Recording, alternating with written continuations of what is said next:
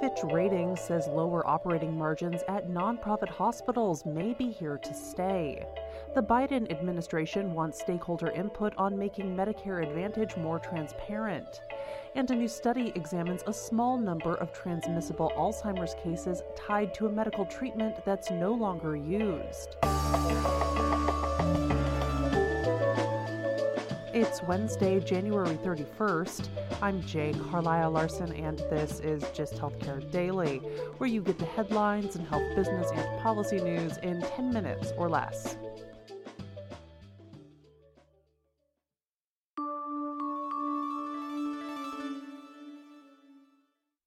The baseline for nonprofit hospital operating margins may be getting lower, according to a new report from Fitch Ratings. Operating margins for most nonprofit hospitals and health systems were hard hit over the past few years, which saw high labor and inflation related operating costs combined with volume weakness.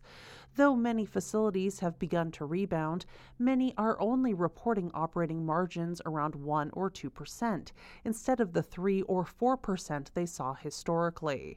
In a release, Fitch sector head Kevin Halloran said that though many not for profit hospitals are operating at lower operating margins, widespread hospital downgrades are unlikely as these systems have built what he said were robust balance sheets and because they have, quote, learned to economize on capital spending to a certain degree, unquote. Fitch does not view the potential resetting of the margin range as a, quote, sector ending incident, but instead a, quote, pain point that each facility must take into account against their respective liquidity cushions.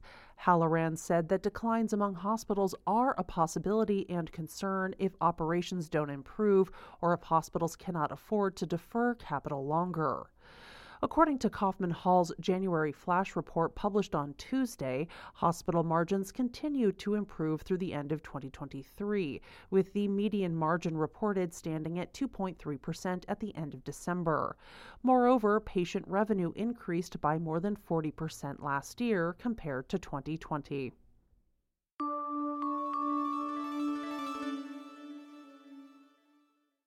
The Biden administration is asking for stakeholder input on how to increase transparency around Medicare Advantage.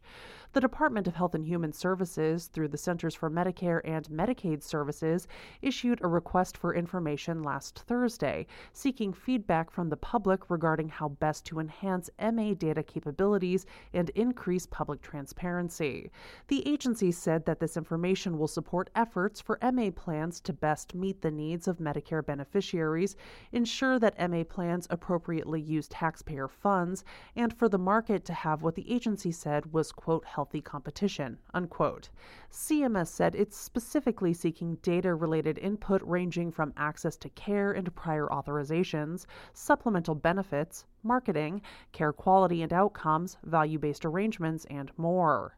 The public comment period is open through May 29th.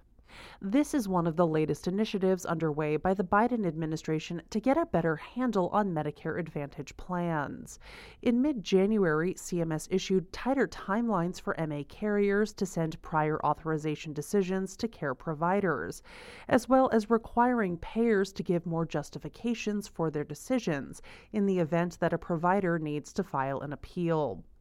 In 2023, nearly 31 million beneficiaries, more than half of the eligible Medicare population, were enrolled in a Medicare Advantage plan, accounting for around $454 billion of total federal Medicare spending, according to KFF.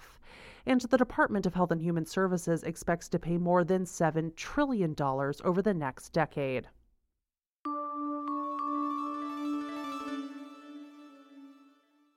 A small group of patients who received a no longer used medical treatment as children are now showing early onset dementia symptoms, highlighting a small and extremely rare case of possibly transmissible Alzheimer's disease, according to a new study. The study was published on Monday in the journal Nature Medicine by researchers based in the United Kingdom. In it, five British adults who received a medical treatment involving injections of pituitary growth hormones sourced from human cadavers later developed iatrogenic Alzheimer's disease. According to the study, between 1959 and 1985, these patients were among nearly 2,000 people in the United Kingdom who were treated with cadaver derived human growth hormones. This treatment was also used in other parts of the world, including the United States. This treatment was banned nearly four decades ago after it was discovered that these injections could be contaminated with prions, or proteins that can cause normal proteins in the brain to fold abnormally. It's an issue that caused around 200 cases of the fatal neurodegenerative Creutzfeldt Jakob disease. According to this study, it appears that those hormone infusions also deposited beta amyloid protein seeds into the recipients. These proteins are a hallmark of the plaques that develop in the brain as part of Alzheimer's disease. The individuals highlighted in this study tested negative for genetic markers of Alzheimer's.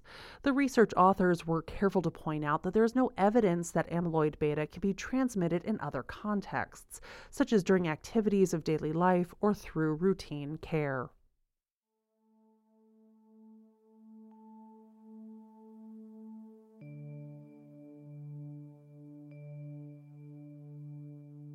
This has been Gist Healthcare Daily from Kaufman Hall. I'm Jay Carlisle Larson. Thank you so much for listening. If you like the show, please leave us a rating or a review. It helps other listeners find the podcast. You can check out more insights on healthcare business and policy news at gisthealthcare.com. You can also get these insights emailed directly to your inbox when you subscribe to our newsletter, The Weekly Gist.